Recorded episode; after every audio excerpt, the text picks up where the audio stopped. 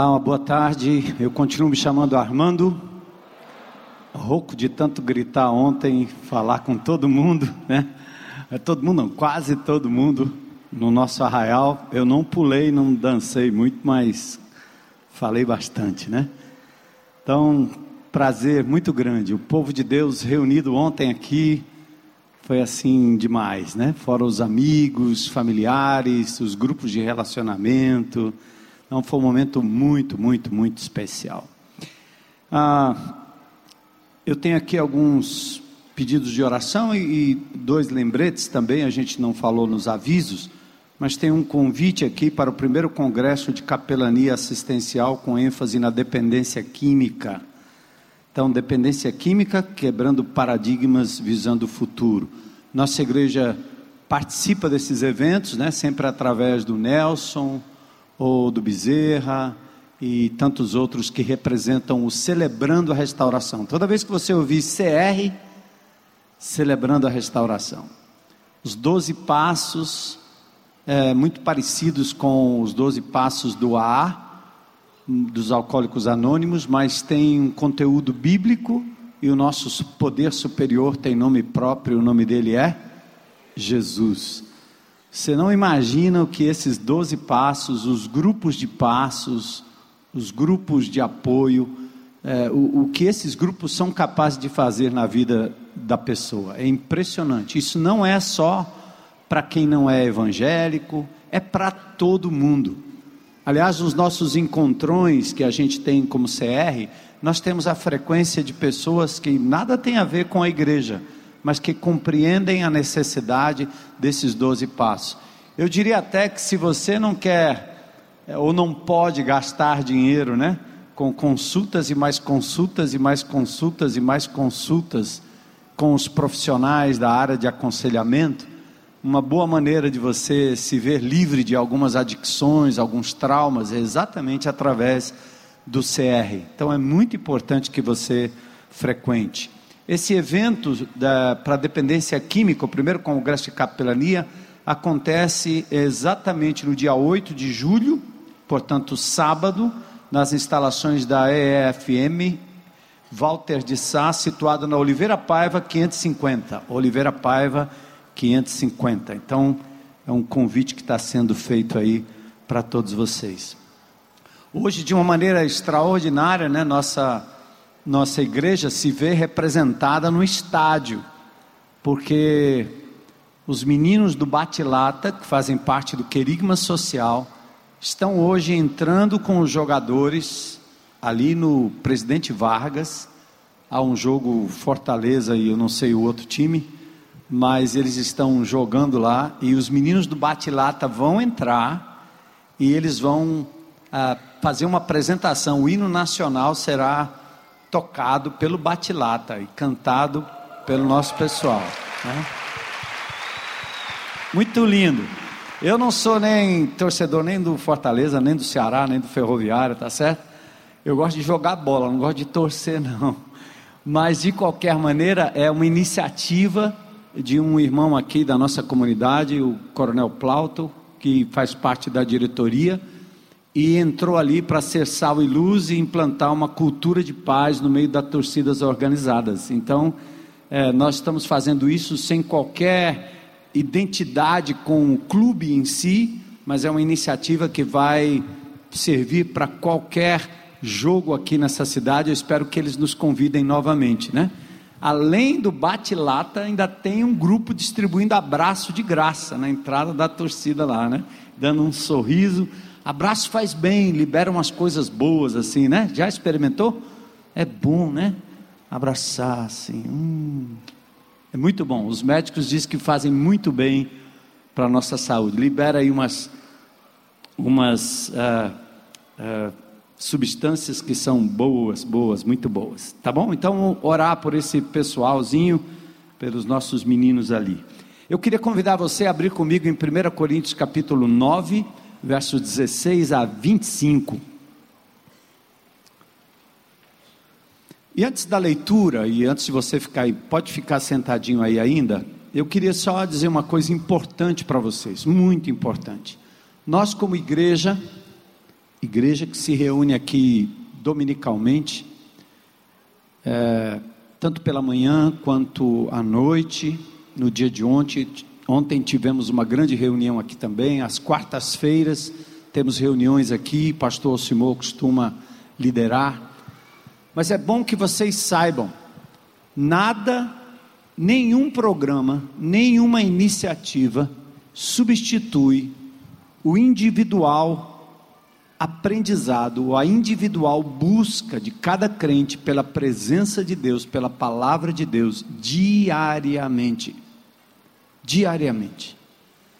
A igreja de Jesus, nesse Brasil tão doente, tão corrupto, tão terrível, ela apesar de ser numérica, ou seja, a igreja, os evangélicos são hoje uma, uma parcela razoável da sociedade mas a despeito de sermos considerados evangélicos, muitos de nós, nesse grupo, somos frequentadores de igreja, somos indivíduos de auditório. Nós sentamos nos auditórios, nós nos identificamos com uma igreja A, B, C ou D. Mas na grande verdade, o que o Brasil precisa é mais do que frequentadores de auditório. Por quê? porque este aqui é o último estágio da nossa caminhada com Jesus. O que eu quero dizer com isso? O primeiro estágio é quando você, como crente em Cristo Jesus, todos os dias, antes de qualquer coisa, você abre a palavra de Deus, seja um versículo, ou um capítulo, ou um livro, dependendo do tempo que você vai dedicar, e você vai dizer: Deus, o que o Senhor está me dizendo hoje e o que eu vou fazer a respeito. É o que nós chamamos de mapa. Coloca isso na sua cabeça. O pecado, o mundo, o diabo tem intenção clara de te afastar desse encontro matinal prioritário com Deus através da palavra. Você não precisa de um guru, de um pastor, de um mestre, de um professor, de um discipulador. Você não precisa nada disso. Esse é o único livro que você lê junto com o autor, que é o Espírito Santo que habita em você. Então não abra mão. Preste atenção na sua rotina. Ah, mas eu não leio logo cedo, eu leio depois. Então, quando você lê depois, você diz assim: Deus, espera um pouquinho aí, que eu tenho que tomar café primeiro. Primeiro eu tenho que resolver umas coisinhas aqui, depois eu falo contigo, tá certo? Fecha aí, fica aí. Ou então você diz assim: não, lá na metade do dia, depois de eu resolver um bocado de coisa, eu abro um tempinho na hora do almoço e lhe dou uma prioridade. Certo? Hora do almoço a gente se vê, Deus. Ou então você diz assim: não, não, não, não. Primeiro eu tenho que trabalhar, estudar, fazer por onde, malhar, correr, brincar, memorizar, ler bastante, me falar com as pessoas. Eu tenho que resolver minhas coisas primeiro. À noite nós nos encontramos, Deus. Até a noite. E quando você chega na presença de Deus, invariavelmente você está cansado e você dá o resto, o pior de você, para Deus. Algumas pessoas estão pensando assim: o pior de mim é de manhã, pastor, que eu acordo de mau humor, não é? Não? Mas você faz alguma coisa em primeira mão que é tão importante, você faz completamente dedicado, não troque. 15 minutos mais cedo, você pode abrir a palavra de Deus e se deleitar na presença dEle. Estava lendo o livro de Oséias, no capítulo 4, Deus diz assim: Eu tenho uma contenda com os habitantes da terra. O que prevalece é só perjúrio, roubo, corrupção, bandidagem. Parece que eu estava lendo o jornal de hoje. E das coisas que vêm de Brasília e das coisas que vêm aqui do nosso estado, da nossa prefeitura e dos nossos bairros e do nosso condomínio e dos nossos lares, das esquinas de Fortaleza. Impressionante. E Deus diz exatamente isso: o povo está desse jeito porque eles não têm conhecimento de mim, eles não priorizam. E no capítulo 6 de Oséias, ele ainda reforça dizendo: Eu não quero sacrifício de vocês, eu não estou interessado em que vocês cumpram ritos como discípulos de Jesus. mas eu estou interessado em que vocês me conheçam. E só existe uma maneira de conhecer Deus: é através da palavra dele. Amém? Então, se você nesta semana for tentado a negligenciar, não abra mão, é disciplina, porque Deus merece, até que vá se tornando um hábito na sua vida. Amém? Pode ser pelo celular, pode ser pela, pela palavra.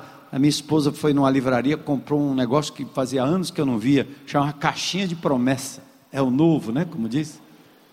Abriu e aí cada pessoa que entra em casa agora tem que tirar um versículo da caixinha de promessa, né? Legal. Que seja um versículo, mas que seja a sua meditação diária e que você entende, Deus está falando comigo. A Bíblia não é para ser estudada academicamente apenas. Isso aqui é um recado de Deus diário para você. Outro passo fundamental, antes de chegarmos a esse momento precioso, é quando nós nos reunimos de casa em casa, que nós chamamos de grupos de relacionamento. Isso é bíblico, está lá em Atos, a igreja fez isso. Por que, que a igreja fez isso? Porque Deus é triuno. Porque Deus não nos fez para viver cristianismo sozinho, solitário. Amor pressupõe o outro. E na Bíblia, principalmente no Novo Testamento, há mais de 40 mandamentos recíprocos. O termo grego alelos, uns aos outros. Onde o apóstolo Paulo e os demais escritores alertam o povo de Deus a amem-se uns aos outros admoestem uns aos outros, consolem uns aos outros, aconselhem-se mutuamente. Olha, tem tantos mandamentos recíprocos ali que você não vive isso sozinho. No momento que você tem comunhão e intimidade com Deus, o próximo passo é você ter comunhão com o seu irmão e conviver com ele. Confessa os pecados, não ao bispo, não ao padre, não ao pastor, mas uns aos outros para serem curados. Olha, a cura quando você fala das suas fraquezas e das suas lutas com alguém. Perdoai-vos uns aos outros, assim como eu vos perdoei. São vários mandamentos recíprocos no Novo Testamento. E não há melhor lugar para se fazer isso do que no grupo de relacionamento. Atentem, Grupo de relacionamento não é reunião do grupo de relacionamento. É vida na vida. É a gente saber onde o outro está. Às vezes fora do expediente mesmo, fora do momento, fora daquele momento de reunião. E no momento de reunião, que seja partilha daquilo que Deus falou ao seu coração, porque nada edifica um grupo, nada mais do que a partilha poderosa da palavra de Deus.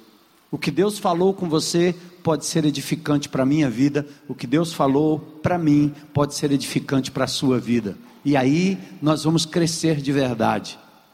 Não vamos viver grupo, qualquer que seja o nome que você venha dar, grupo pequeno, grupo de relacionamento. Não estou preocupado com o nome.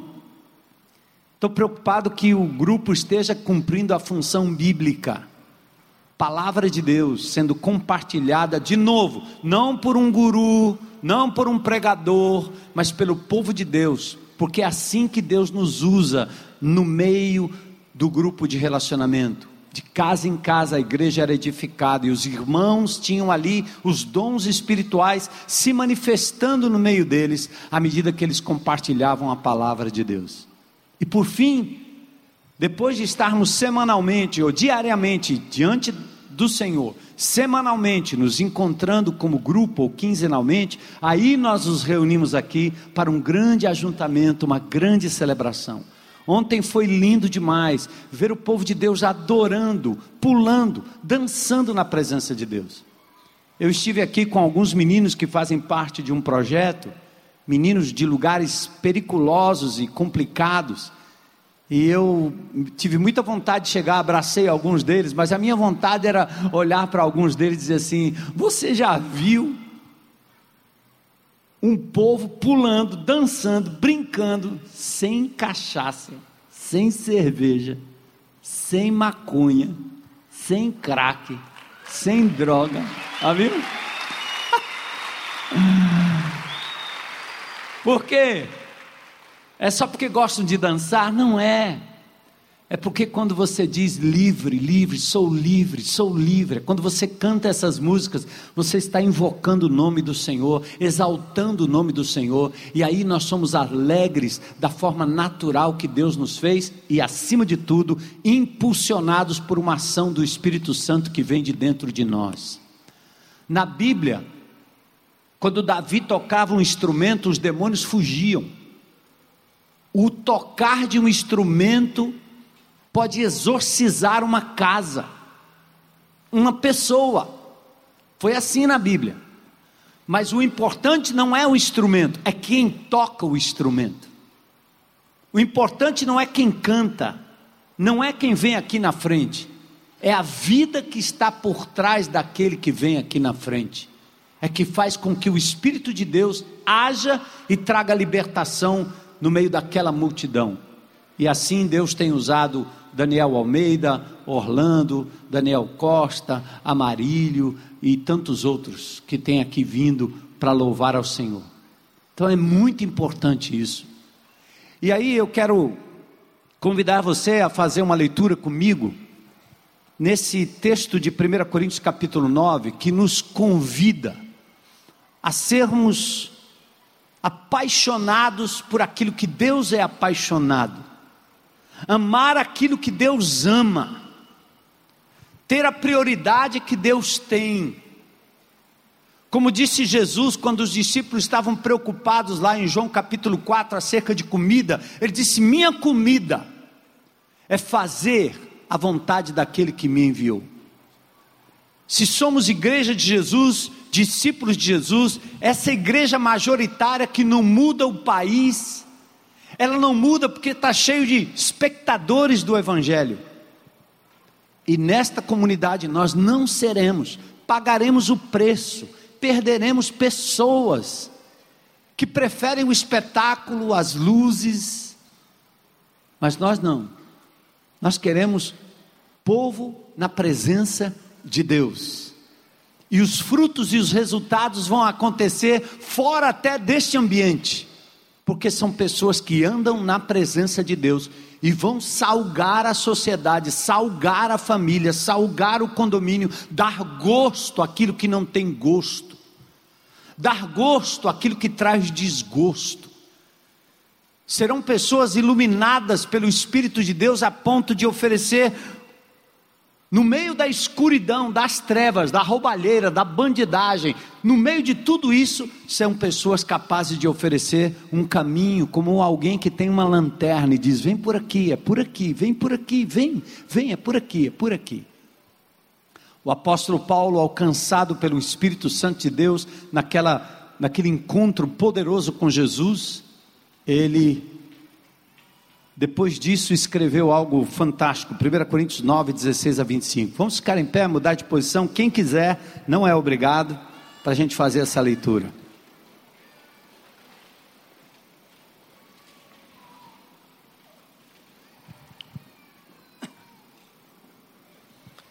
Primeira Coríntios 9, 16 a 25.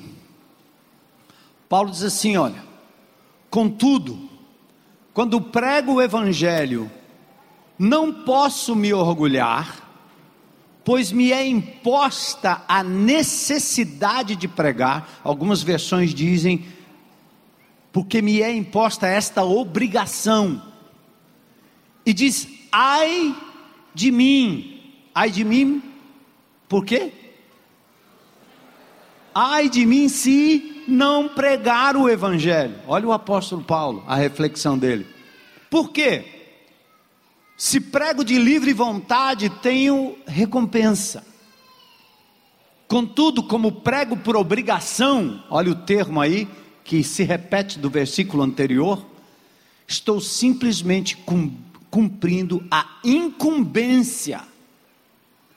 Ele está dizendo: foi Deus que me deu esta incumbência, eu não posso falhar.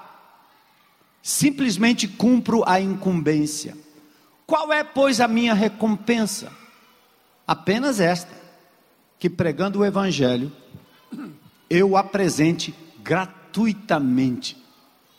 não usando assim dos meus direitos ao pregá-lo, porque ele era apóstolo, não amarre a boca do boi que debulha, ele poderia viver do ministério, e em algumas instâncias Paulo não usou essa prerrogativa para que o evangelho pudesse ser pregado por ele pela primeira vez quando ele entrava em alguns lugares e cidades dizendo não custou nada, é de graça. Porque embora seja livre de todos, fiz-me o quê? Escravo, servo, servo de todos para quê, gente? Comigo? Para ganhar o maior número possível de pessoas. Olha o que Paulo está dizendo. Eu sou livre de todos, eu não devo nada a ninguém, eu estou grudado em Jesus. Mas ele diz: Eu me submeto, eu me submeto, me torno escravo não no sentido de cumprir a vontade do descrente ou de quem quer que seja, mas eu me coloco como servo, assim como Jesus se colocou como servo, a ponto de dar a sua vida por um pecador como eu, pecadores como vocês, como nós. Então, ele diz: tornei-me judeu para quem? Para os judeus. Quando ele estava com os judeus, ele agia como um judeu, a fim de quê? a fim de ganhar os judeus. Para os que estão debaixo da lei, seja a lei romana, seja a lei veterotestamentária, ou seja, a lei do Velho Testamento, ele diz: Eu tornei-me como se estivesse sujeito à lei, a fim de ganhar os que estão debaixo da lei. Se era para raspar a cabeça, como ritual judaico, ele o fazia. É, ele o fazia. Se era para respeitar o sábado, ele o fazia, embora ele estivesse livre dessa ordenança do Velho Testamento.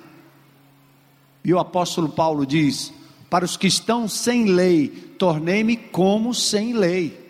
Embora não esteja livre da lei de Deus, mas sim sobre, este, perdão, embora não esteja livre da lei de Deus, e sim sob a lei de Cristo. Ele faz uma diferenciação onde ele agora não está mais submisso ao Velho Testamento, à velha aliança, mas agora ao Jesus, o novo Moisés.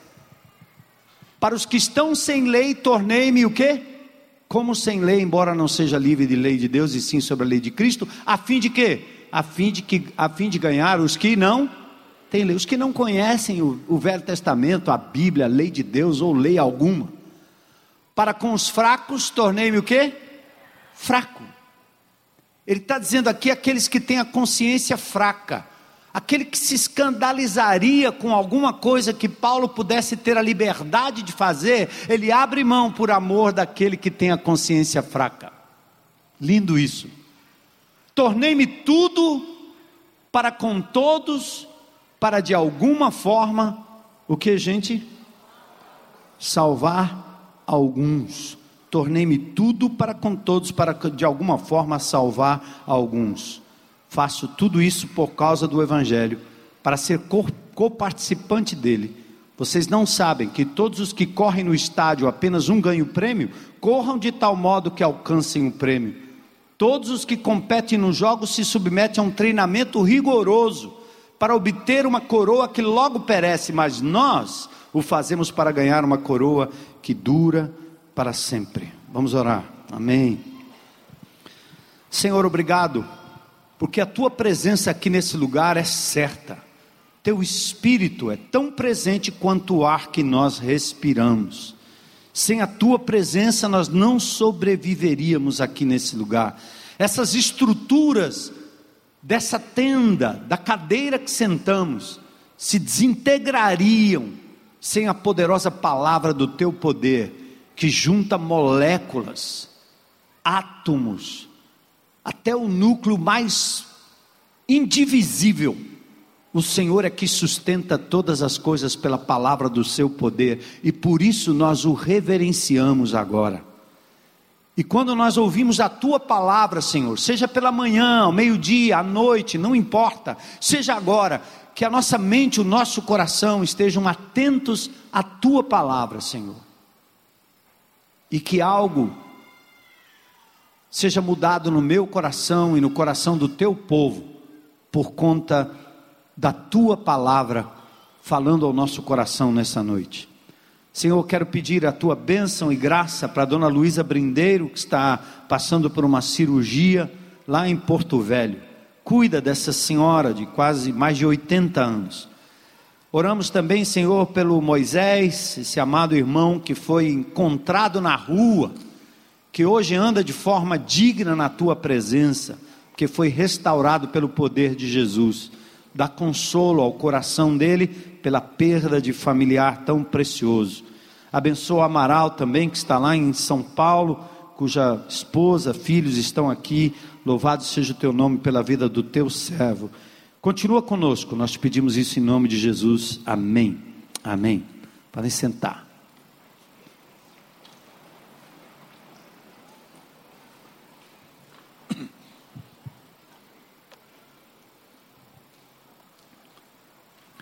Jesus diz que nós somos o sal da terra e a luz do mundo. Termo fantástico que ele usa.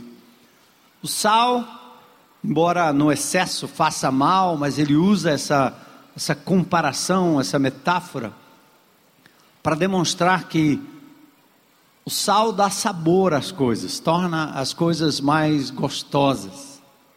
O sal tem duas funções bem claras. Uma é dar sabor, quando diz assim, está insosso, está sem sal, né? bota um tiquinho de sal aí, aí pronto, ficou bom. Em excesso é demais.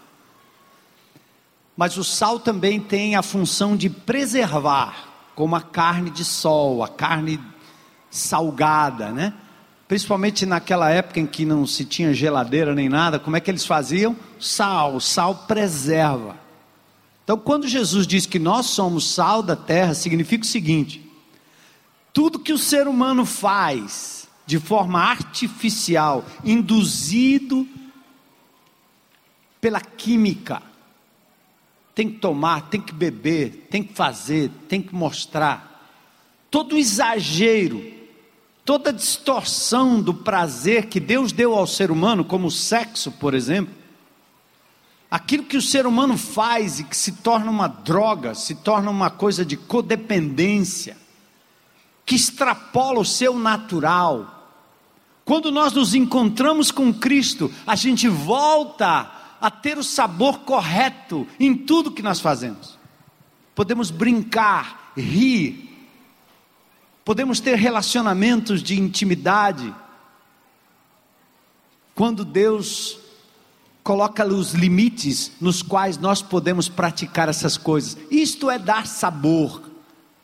Vale a pena ser homem, vale a pena ser mulher, vale a pena ser casado, vale a pena ser casto, vale a pena se guardar, vale a pena se, se alegrar sem a droga, vale a pena fazer tudo de forma lícita, porque Deus nos torna sal, que salga, que dá o sabor correto.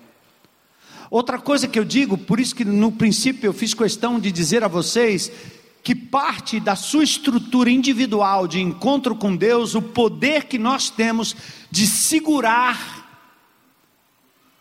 o apodrecimento da sociedade, entende? A falcatrua tem que parar em você. Parou aí, não andou mais. O palavrão tem que parar em você. Para aí, não andou mais.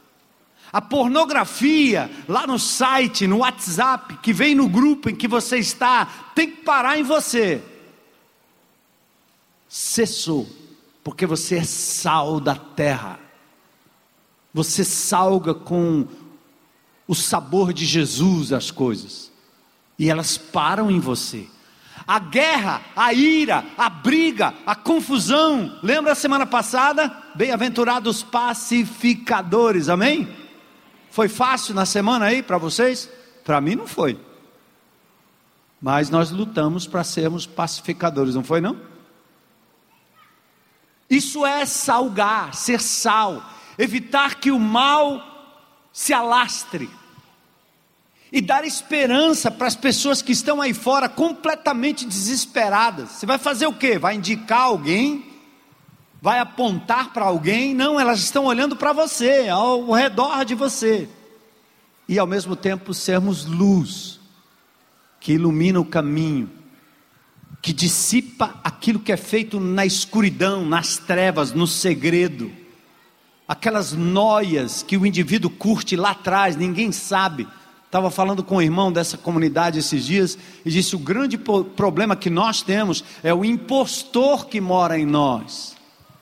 Nós somos alguém, normalmente, que não é necessariamente aquele que está lá dentro, sofrendo, doendo, doído, porque age de uma forma que não é natural. Tem que se impor, tem que mentir, tem que se apresentar, tem que se mostrar sexy, inteligente, competente, capaz, autojustificado. E nós vamos vivendo essa coisa de impostor, isso nos adoece, acaba com a gente. Uma hora explode, uma hora implode. Mas quando nós andamos na luz de Jesus, não, a gente é o que a gente é. Por quê? Porque nós andamos na presença de Deus e Ele sabe quem nós somos. Se eu não sei, eu não sei. Se eu não posso, eu não posso. Certo? Você pode me achar feio, Jesus me acha bonito. Ele disse que eu sou uma obra-prima da criação. Efésios 2:10, hein? Eu sou um poema de Deus. Tá vendo? Você é um poema de Deus. É não? Cadê o Moisés? Está aí, Moisés? Vem cá, vem cá. Esse cabra foi achado no meio da rua, um cabelão desse tamanho. Olha aí. Foi não, Ana? Quando foi isso aí que te acharam? É, foi no dia 15 de agosto de 2015. Eu usava droga, morava na rua, comia comida do lixo, roubava, me prostituía para ganhar alguns trocados para usar minha droga de preferência. Foi aí que Jesus usou os seus discípulos, seus adoradores, na pessoa de João Maria, que coordena aquela casa chamada de Mostarda e me deu uma nova esperança, né, uma nova vida através de Jesus. Foi naquela casa onde eu conheci Jesus. E hoje eu estou aqui para a honra e glória do Senhor, né? Porque.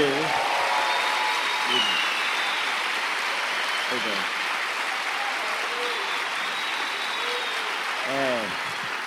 Eu, gente, olha, muitas pessoas olhavam para mim e diziam assim: olha, esse cara aí não tem jeito mais não.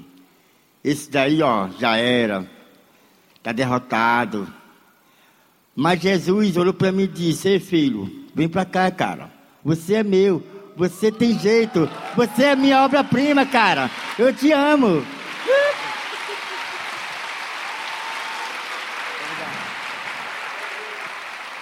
Aí, rapaz. Até um óculos legal. Sapato de bico quase fino, meio quadrado. É, gostei desse sapato aí. O meu já está velho. Saiu a sola, está caindo. Valeu, homem de Deus. Só alguém capaz de amar como Jesus amou, que parou para olhar para esse homem no estado em que ele estava e acreditou na restauração dele, é capaz de mudar o indivíduo, a família, a cidade, o estado e a nação. Uma pessoa de cada vez. Uma pessoa de cada vez. Uma pessoa de cada vez. Quando eu ouço esses, aliás, leio ou ouço alguém falando sobre esses blogs, ou esses Facebooks, esses comentários que o povo começa a falar sobre a igreja, sobre o Brasil, o mundo, essas discussões que são mais é, palavras soltas no vento para se discutir questões teológicas, doutrinárias ou políticas. Nós só nos esquecemos que a forma de mudar é assim, uma pessoa por vez. Vamos fazer a nossa parte.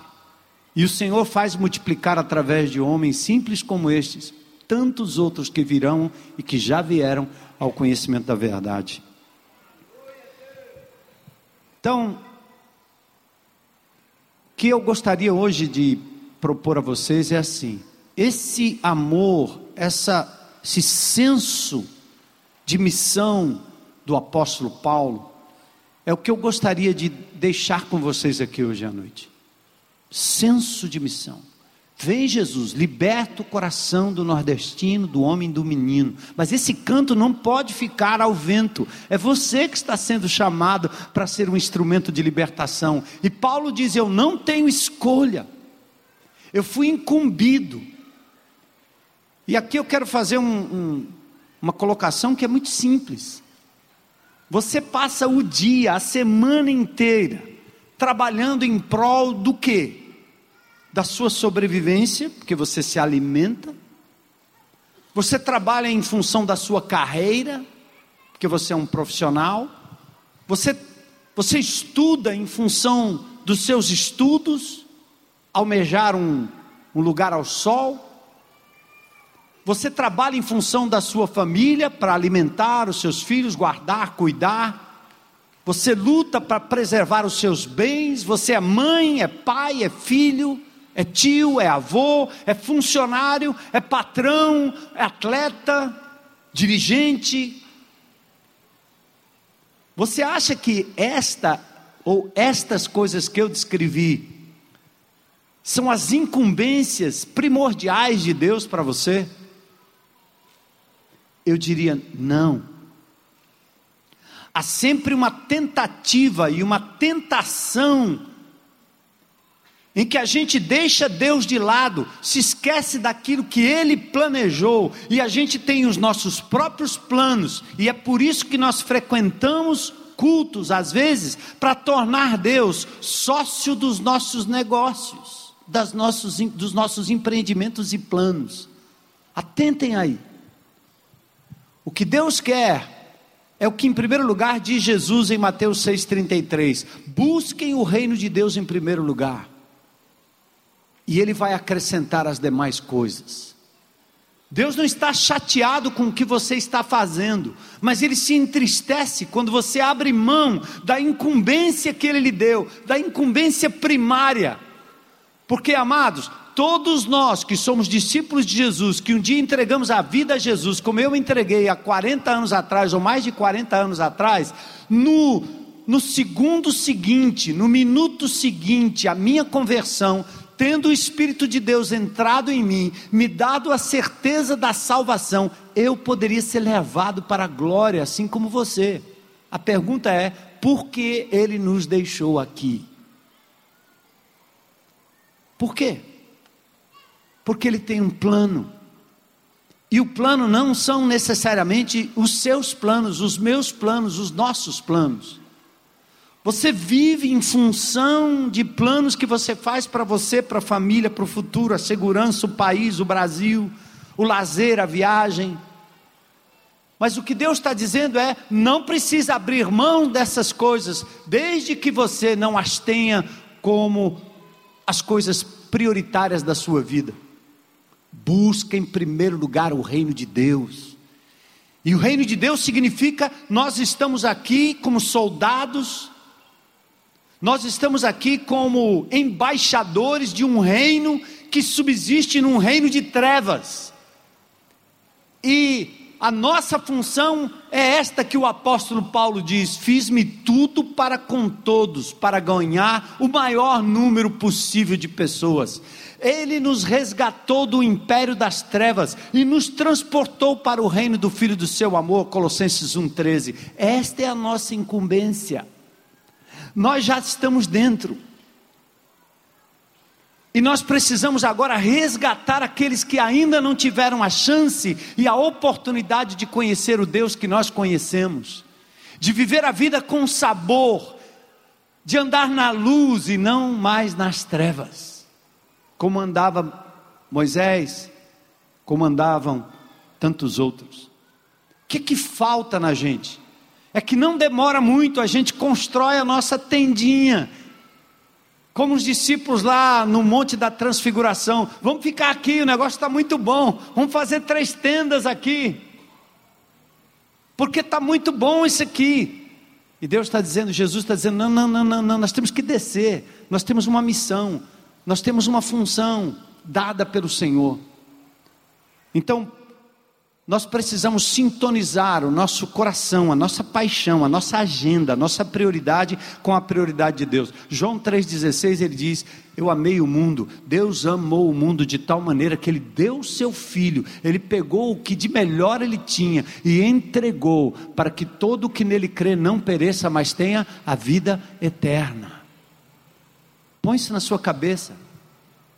E Deus está querendo usar você e a mim para isso, a igreja para isso, o GR para isso, o PG para isso, sua casa para isso, sua carreira, sua vida, seus bens. Deus está querendo usar para isso. Então, à medida que você prossegue ganhando, acumulando, galgando posições, na escala social ou intelectual, o que quer que você vá conquistando em nome de Jesus, coloque isso à disposição de Deus. Usa, Senhor, usa isso, Senhor.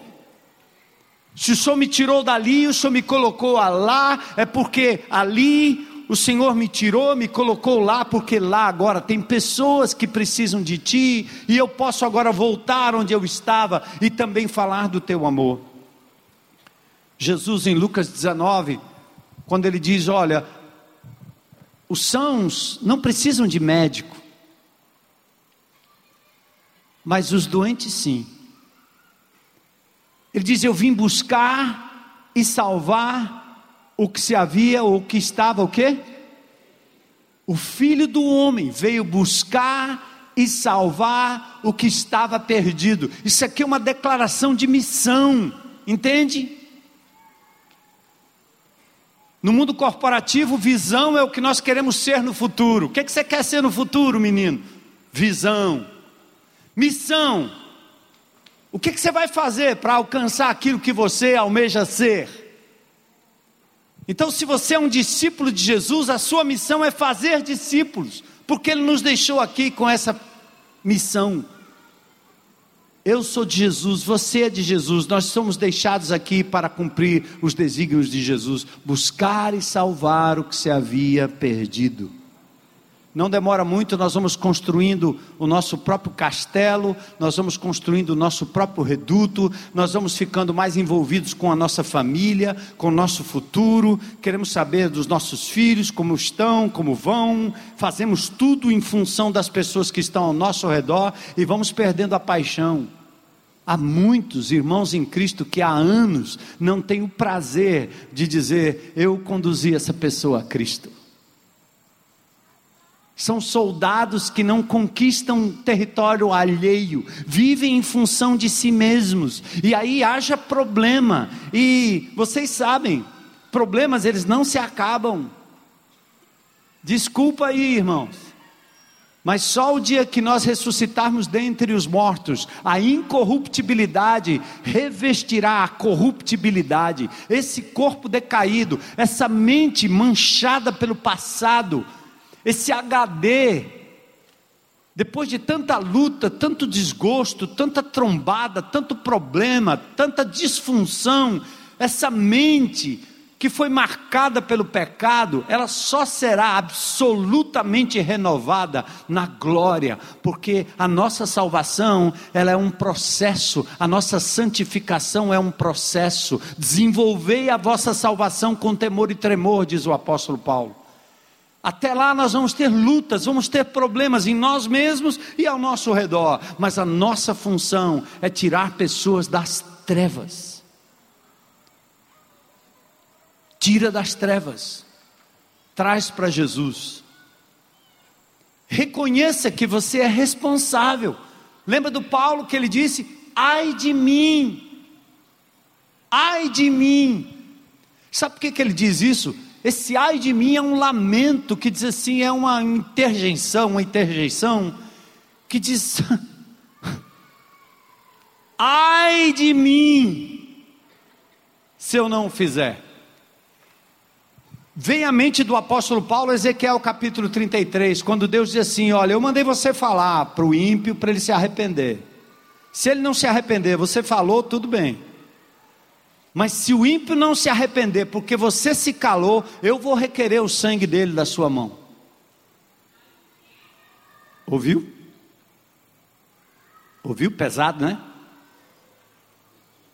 Significa que os que estão passando pela minha vida, estão indo embora, estão indo em direção ao inferno, um dia vai ter uma contabilidade. O que, é que você fez? Você avisou o ímpio? Muita gente lê esse texto no Velho Testamento e diz: Isso é para o Velho Testamento. Aí eu jogo lá para Atos capítulo 20, quando o apóstolo Paulo se despede da igreja em Éfeso, ele usa a mesma linguagem. Paulo diz para aqueles irmãos que choravam aos pés do apóstolo Paulo: Eu estou limpo do sangue de todos vocês, porque dia e noite eu não cessei de falar desse Jesus. Eu quero um dia ser levado pelo Senhor para a glória, e eu quero que Ele me diga um dia: O que é que você fez em Fortaleza, pastor? O que é que você fez, meu filho? Você proclamou o meu nome. Você levou o meu povo a assumir a responsabilidade de me buscar pessoalmente e de falar do amor de Jesus. Sim, porque eu não posso pregar para todo mundo. As pessoas que estão no seu alcance, no seu raio de alcance, elas estão indo perecendo para o inferno sem Jesus. Uns dias atrás eu vi um pessoal postando, né?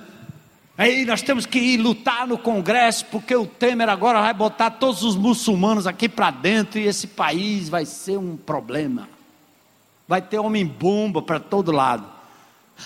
homem-bomba? Tem homem-bomba em cada esquina, bombado no crack, em cada condomínio dessa cidade, em cada festa de gente rica e de gente pobre. Ah, tem bomba demais os pobres do muçulmano. Aí os crentes ficam com essas noias, passando essas coisas bobas, sem reflexão daquilo que a palavra de Deus diz sobre este assunto. Nosso assunto não é defesa de direitos humanos, ninguém defende mais os direitos humanos do que a Bíblia. Aliás, direitos humanos só existe nesse país, só existe no mundo, porque os reformistas, os homens de Deus, abriram a palavra de Deus e ensinaram uma, uma, jurisprudência, uma forma de tratar o ser humano com dignidade que só Jesus faz. Mas falando sobre esse assunto dos muçulmanos, é bem verdade que todos os países onde o islamismo prevalece, a teocracia prevalece, não se prega o evangelho, não se abre igreja evangélica, é proibido. Mas quando eles vêm para um país como o nosso, para a Europa, para os Estados Unidos, aí eles podem, botam uma mesquita, estamos todos convivendo, somos todos bonzinhos, certo? Lugares como o Egito, que admitiam algumas igrejas antigas, como a igreja copta, provavelmente fundada pelo apóstolo, por, por, Marcos, o escritor do Novo Testamento, o primeiro dos evangelhos, de 16 capítulos. Marcos provavelmente foi o fundador da igreja copta lá em, no Egito. Eu tive o privilégio de entrar naquela igreja e olhando todo aquele país muçulmano e vendo a marca do evangelho deixado ali naquele estado, naquele lugar, naquele país. Só que há pouco tempo atrás entraram e mataram muitos cristãos ali como estão matando em todo o mundo. Então, não deixe eles entrarem. Eu digo, não, não mexa com isso não, meu irmão. Pense assim, ó. Não existe oportunidade maior para se evangelizar muçulmano do que aqui. Porque se Deus colocar eles no meu caminho, eles vão ouvir falar do amor de Jesus. Amém? Tá pronto? Glória a Deus. Seja quem for. Hã? Tá pronto? Fala. Vamos falar de Cristo. Aliás, eles já estão aqui, lá em Foz do Iguaçu. Tem milhares deles lá. Vamos nos importar com aqueles que Deus coloca na sua vida. Aí eu quero ah, dar aqui um, uns exemplos práticos de como você pode falar do amor de Jesus, testemunhar de Jesus, ter esse mesmo, esse mesmo oportunismo do apóstolo Paulo em relação às pessoas que estão ao seu redor. Não perder as oportunidades. Porque nós somos diferentes, não é? Cada um vai evangelizar de um jeito. Você diz assim: ah, eu não sou o pastor Armando que prega domingo à noite, o povo se converte. Eu não tenho muito a ver com isso, não, irmão.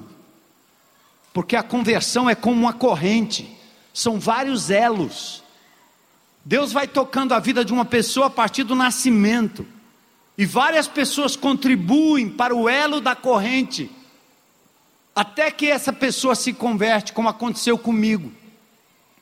Menino pequenininho, 5, 6 anos de idade, levado para uma escola bíblica lá, uma escola bíblica de férias, um negócio de jovens lá, de crianças, e eu vim com um quadrinho para casa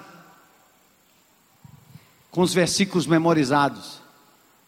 Algumas mulheres piedosas passavam na minha rua. Uma delas era a Dona Palmira, que eu só via o, os, os pés dela passando, pequenininho, olhando pelo portão e pronto para jogar uma baladeira naquela mulher. E ela passava, oi, cadê sua mãe? Cadê seu pai? Estão na feira. E eu olhar para minha irmã, essa mulher aí, ó. Ah, depois virou minha sogra, né?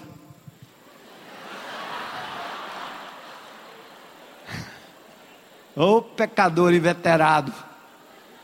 Até a dona Julieta, já contei para vocês, né? Com um menininho, eu perturbava a dona Julieta. O marido dela trabalhava à noite e ia dormir pela manhã quando chegava em casa. E eu passava com um carrinho de rolemã, uau, fazendo barulho. Ela saía com a vassoura e ficava assim na calçada, pronta para me pegar. Imagina que eu ia passar por ali. Eu vinha bem pertinho e desviava, ela batia a vassoura no chão. Te pego, desgraçado, seu baiano. Quando eu entreguei minha vida a Jesus, eu disse: Eu não posso deixar de falar do amor de Deus. Aquela mulher fazia macumba, ela, ela fazia bonequinho de mim, ela botava almofada cheia de espeto, ela fazia boneco para ver se.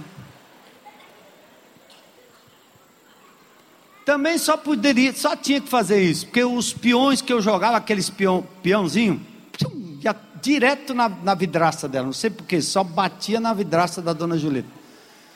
Eu estava soltando pipa uma vez, soltando pipa, eu já contei isso para vocês, né? De telhado em telhado, né? Em São Paulo, as casas tudo pertinho uma da outra. Chovia, tinha chovido, tinha chovido. Um dia eu quase caio no sofá dela.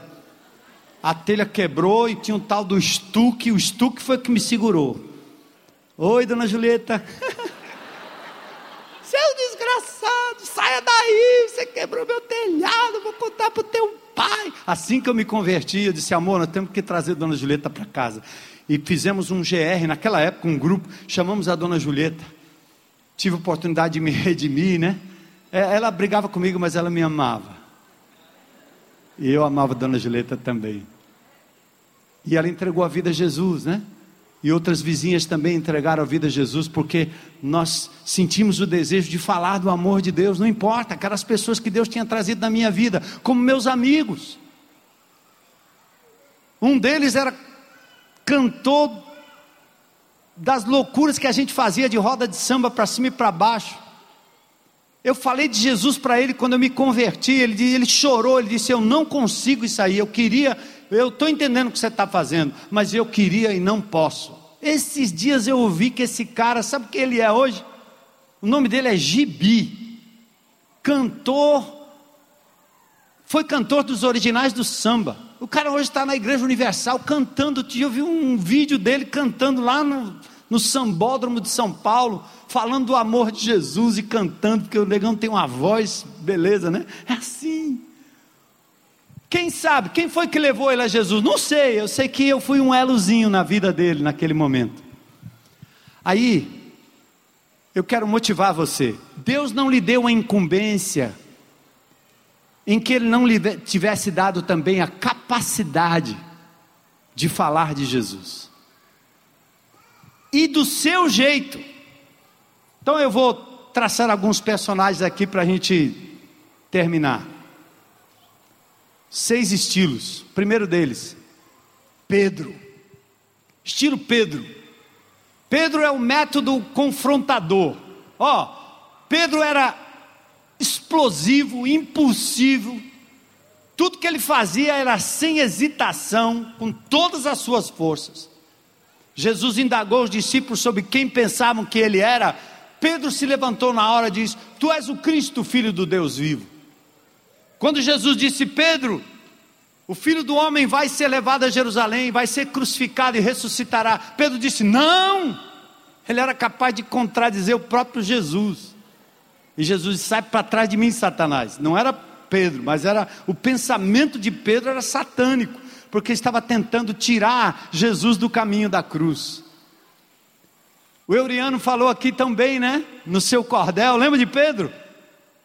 Jesus ia lavar os pés de Pedro e disse: Não, Jesus Se você não deixar, você não tem parte comigo. Lava tudo até as orelhas. Esfrega bem direitinho, né, o Euriano? Pedro era assim, impulsivo. Pedro no barco, queria estar perto de Jesus. O que, que ele fez? Saiu andando por cima das águas. No meio do caminho ele vacila, puf, afunda. Assim é Pedro. Tem muitos Pedros aqui? Pedritas? Não, vocês não vão levantar a mão. Alguém conhece alguém assim com temperamento de Pedro e Pedrita? Hã? Mas apesar de tudo isso, tudo que Pedro precisava era ficar convencido de que tinha razão. Então era impossível detê-lo. Ele era incisivo, ousado, ia direto ao ponto. Foi por isso que Deus escolheu Pedro como porta-voz no dia de Pentecoste, em Atos capítulo 2. Tinha que ser alguém com coragem, para ali mesmo em Jerusalém, onde Jesus tinha sido crucificado, ele confrontar publicamente os judeus.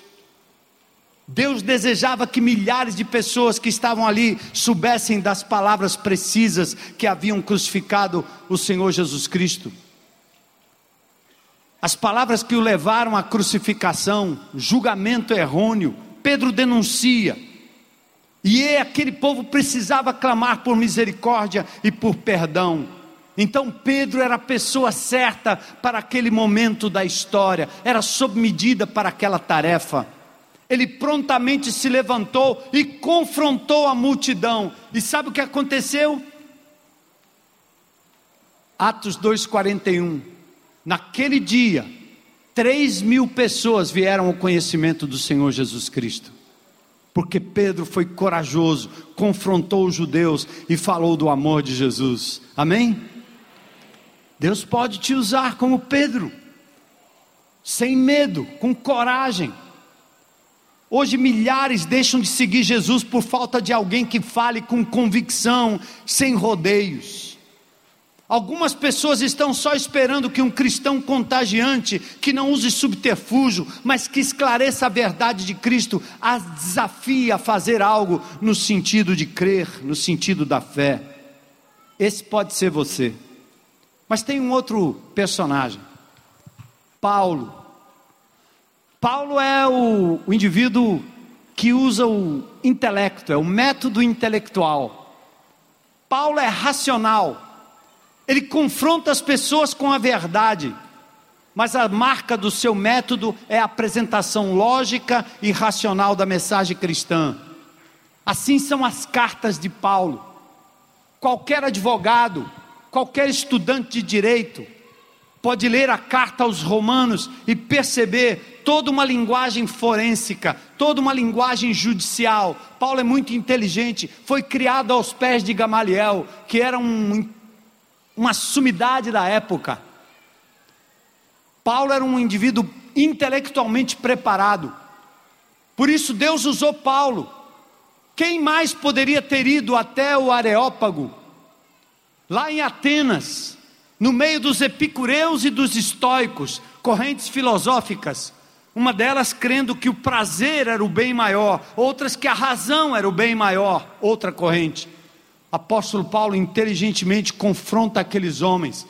E quando eles percebem a mistura da filosofia com a idolatria, ele olha para um monumento dedicado ao Deus desconhecido e ele diz: É desse que eu quero falar. Esse Deus desconhecido é aquele que fez os céus e a terra e que nos sustenta e que sustenta todas as coisas pela palavra do seu poder. É Ele que enviou o seu filho. Ele que está esperando o tempo certo para que haja arrependimento. O apóstolo Paulo pegou esse Deus desconhecido e o tornou conhecido daqueles que estavam ali no Areópago. Inteligentemente, a resposta foi: alguns creram, muitos creram naquilo que Paulo argumentou, falou com muita inteligência.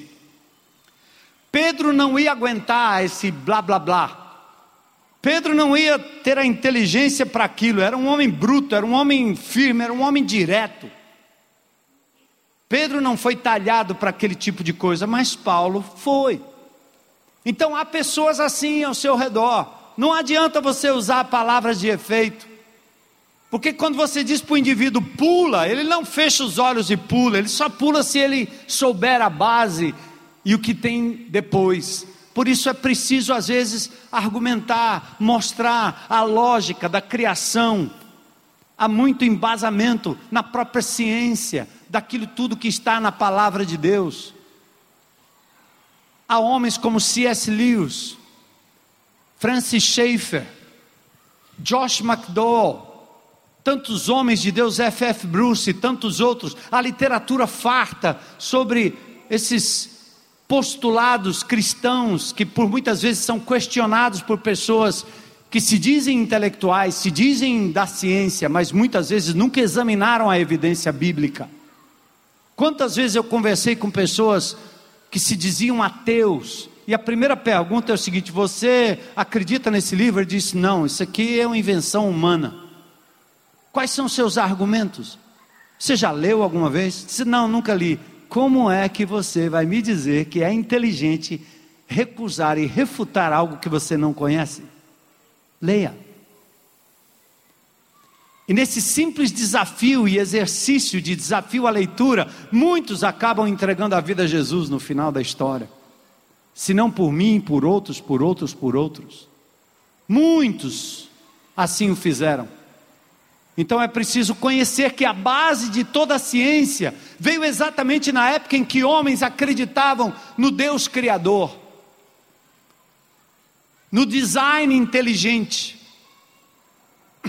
Então assim é Paulo. Talvez você seja um Paulo. Agora tem um terceiro aqui, João capítulo 9, é o método testemunhal. O cego de nascença. Aquele homem era cego de nascença. Os discípulos logo começam: Jesus, quem pecou? Foi ele ou foram seus pais para ele estar desse jeito?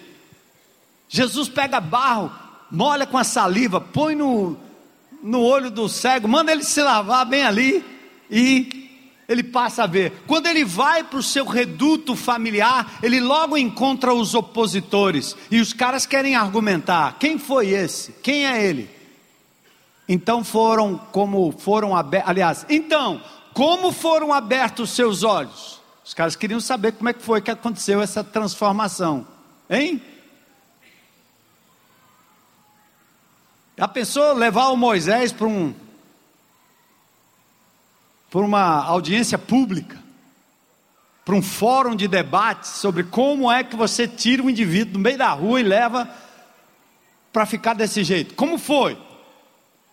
Ele não vai saber explicar, ele vai saber assim: eu era cego e agora vejo, estava na rua e agora estou aqui, estava perdido, fui achado, estava sem rumo, agora tenho rumo, sem amor, ninguém queria nada comigo, alguém me amou. O testemunho é simples e é direto, não é, não, irmão?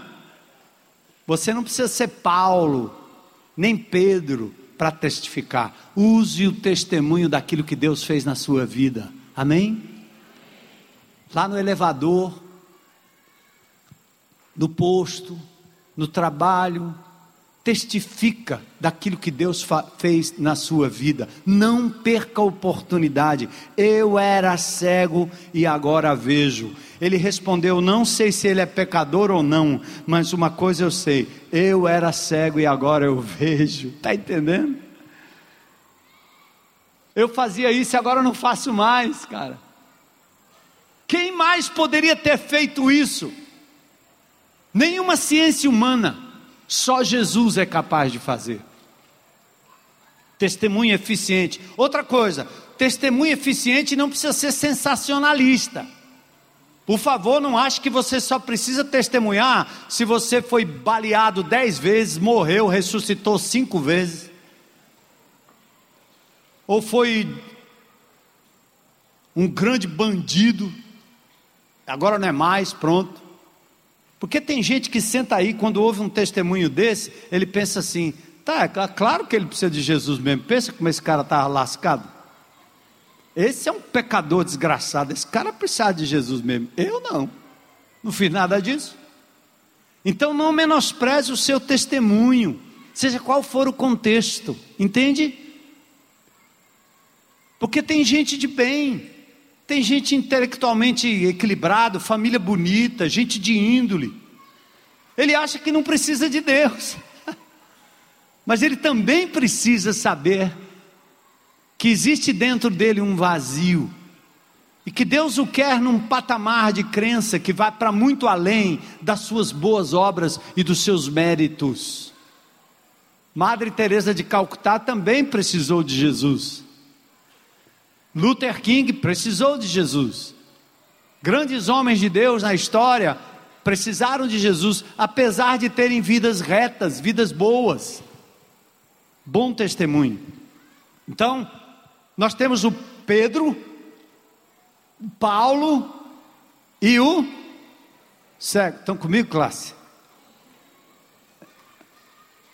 Pedro, Paulo e o cego, não é não? E agora, o outro? O outro é Mateus. Mateus é o método interpessoal. Ele era cobrador de impostos. Jesus passa e diz: Vem, segue-me.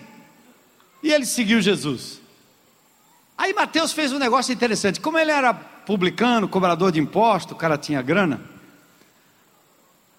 Aí ele encontrou Jesus na terça-feira. Só que sexta-feira, no sítio do Mateus, tinha um forró pé de serra com um churrasco, regada cerveja à vontade. Hein? Tinha uma festa lá. E o Mateus agora vou seguir Jesus, mas a festa estava marcada, não dava tempo. Não tinha WhatsApp naquela hora para dizer cancela.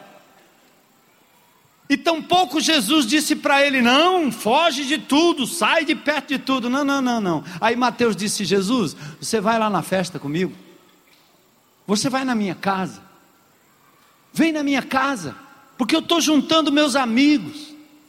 Eu ainda venho no velho embalo, mas agora que eu te conheci, quer melhor oportunidade do que essa de trazer você para dentro, Jesus, a fim de que eu possa testificar que eu encontrei alguém que me deu vida, que me deu caráter, que me deu esperança. Aí vem a festa Mateus, né? Um candidato diferente. Em Lucas 5:29, Mateus organiza um banquete, convida seus amigos para colocá-los em contato com Jesus. Mateus, diferentemente dos outros, não confrontou ninguém, não argumentou nada, não contou seu testemunho, porque nada disso combinava com o seu jeito de ser. Quem é que gosta de juntar gente aqui, festeiro? Conhece alguém assim? Mateus. Mateus simplesmente confiou nos seus relacionamentos, aqueles cultivados ao longo dos anos, procurou desenvolver mais amizades, convidou-os para ir à sua casa, passou algum tempo com eles, ofereceu-lhes alimento. Fez tudo isso porque se importava com seus amigos e queria que eles conhecessem a Cristo. O penúltimo, jeitão de falar de Jesus, a mulher samaritana, o método convidativo. A samaritana tinha vários problemas. Ponto um, ela era samaritana. Judeu detestava alguém de Samaria porque era um povo misturado com os assírios. Quando 722 as dez tribos do norte foram levadas para o cativeiro assírio através de Salmanazé, o rei deixava algumas misturas ali, e as dez tribos desapareceram, e em Samaria ficaram alguns judeus misturados com assírios, e aí os judeus diziam: esse povo aí não é raça pura, não, presta não, samaritano não. É tanto que Jesus usa na parábola do bom samaritano, lembra? O judeu passa perto daquele que está à beira da calçada ali e não está nem aí.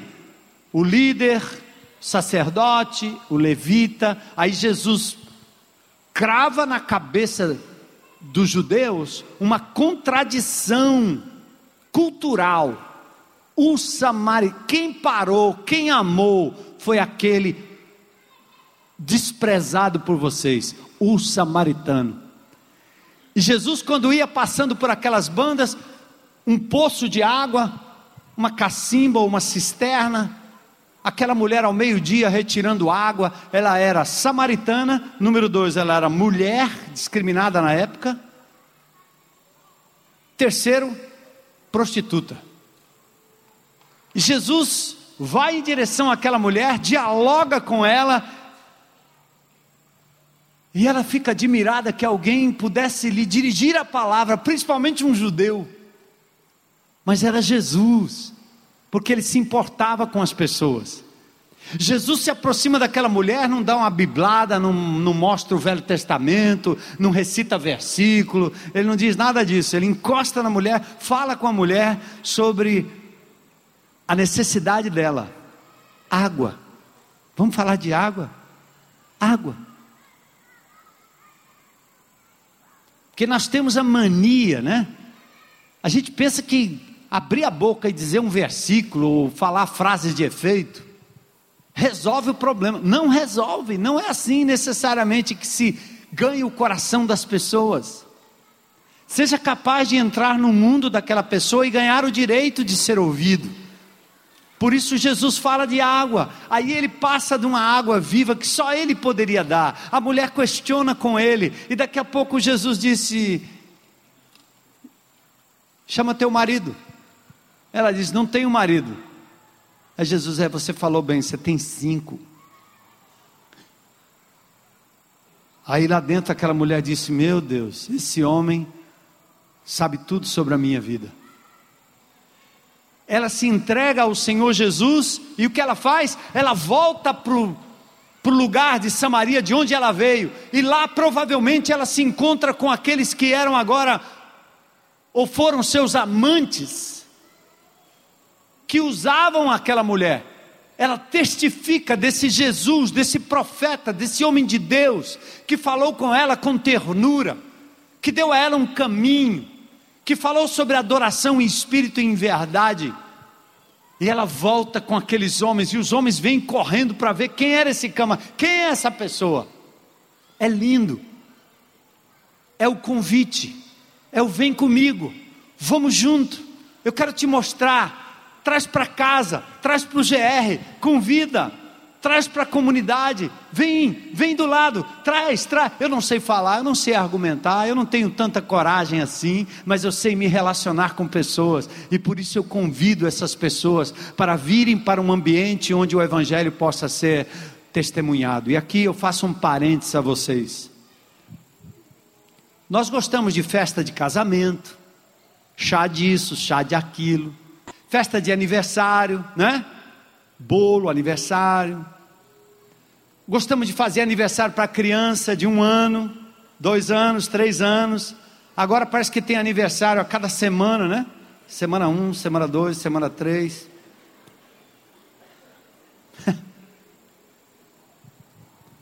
Mas quando você faz isso com outro objetivo que não seja falar do amor de Jesus, tem algo errado nessa história.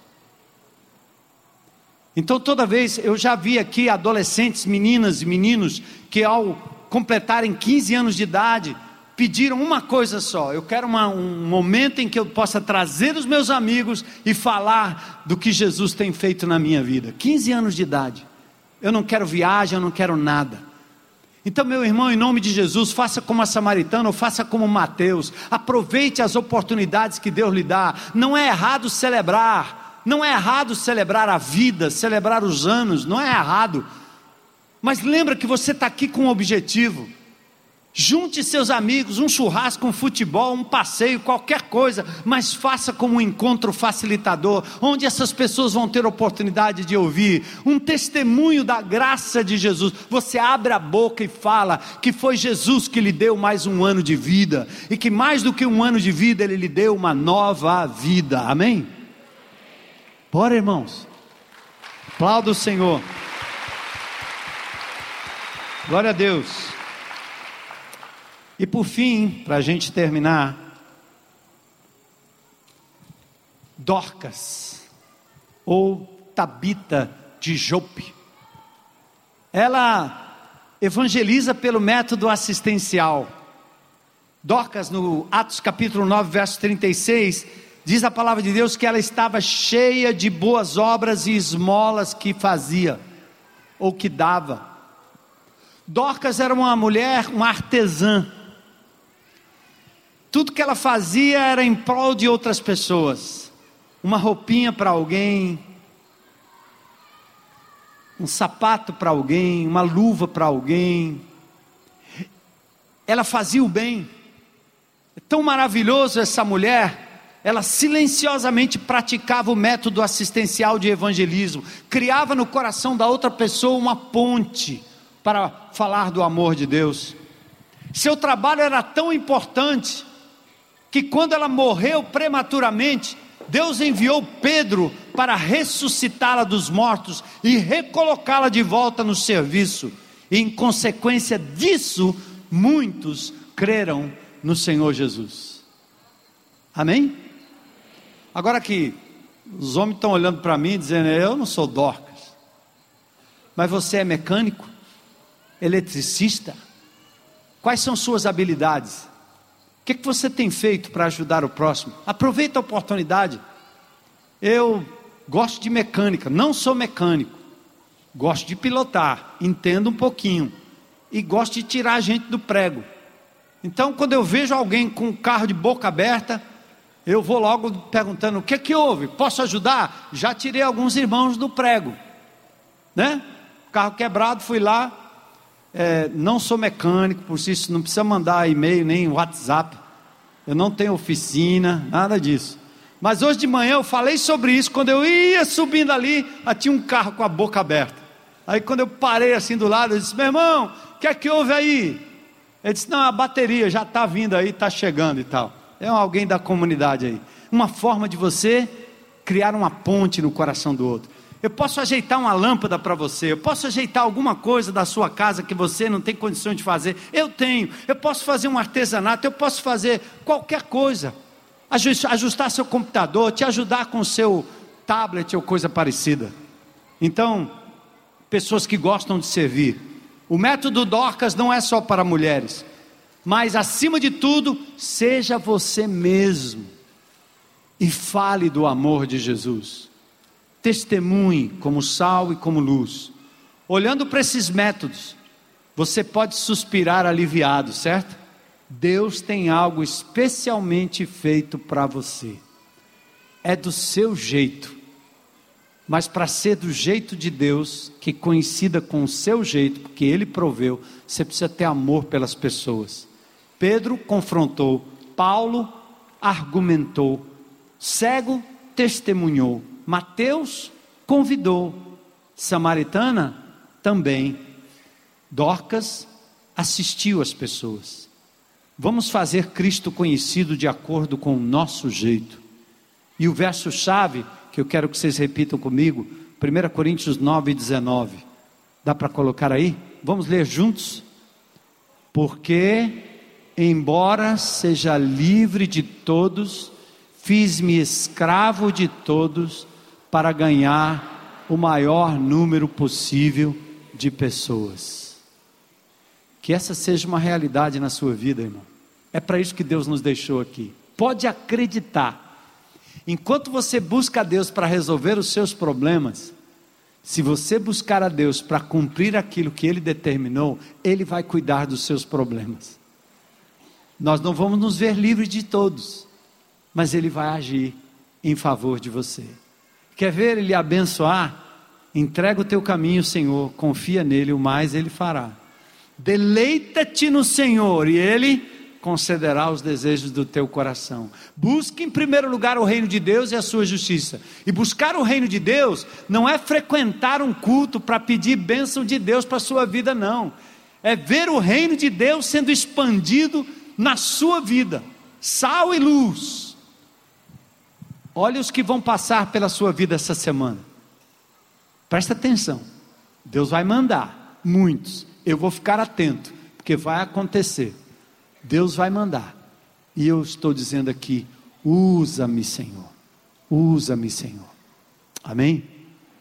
Usa-me, Senhor. Quero perguntar aqui hoje à noite se tem alguém nesse auditório que gostaria de aberto e publicamente, ou talvez lá na internet, lá na tendinha, de dizer: Eu quero esse Jesus. Eu quero Jesus como meu Senhor, meu Salvador. Quero segui-lo. Quero andar com Ele. Quero estar com Ele. Tem alguém aqui que veio a esse auditório gostaria de hoje à noite tomar uma decisão por Jesus? Se tiver, levanta sua mão aí com coragem, né? Para dizer: Hoje é meu dia. Eu quero Jesus como meu Senhor e Salvador.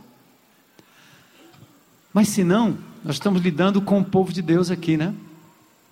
Então eu quero que você diga assim, hoje à noite: Você entendeu o que Deus disse?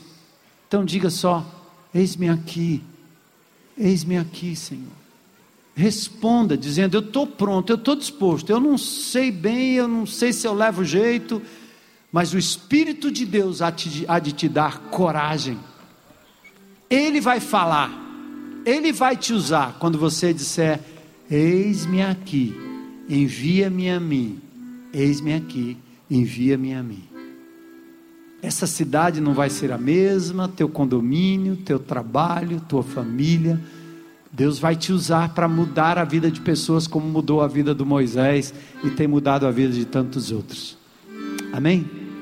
Obrigado, Senhor, por essa noite preciosa na tua presença. Mais uma vez, nós nos colocamos aqui, prontos para priorizar aquilo que o Senhor prioriza, para a glória e honra do teu nome.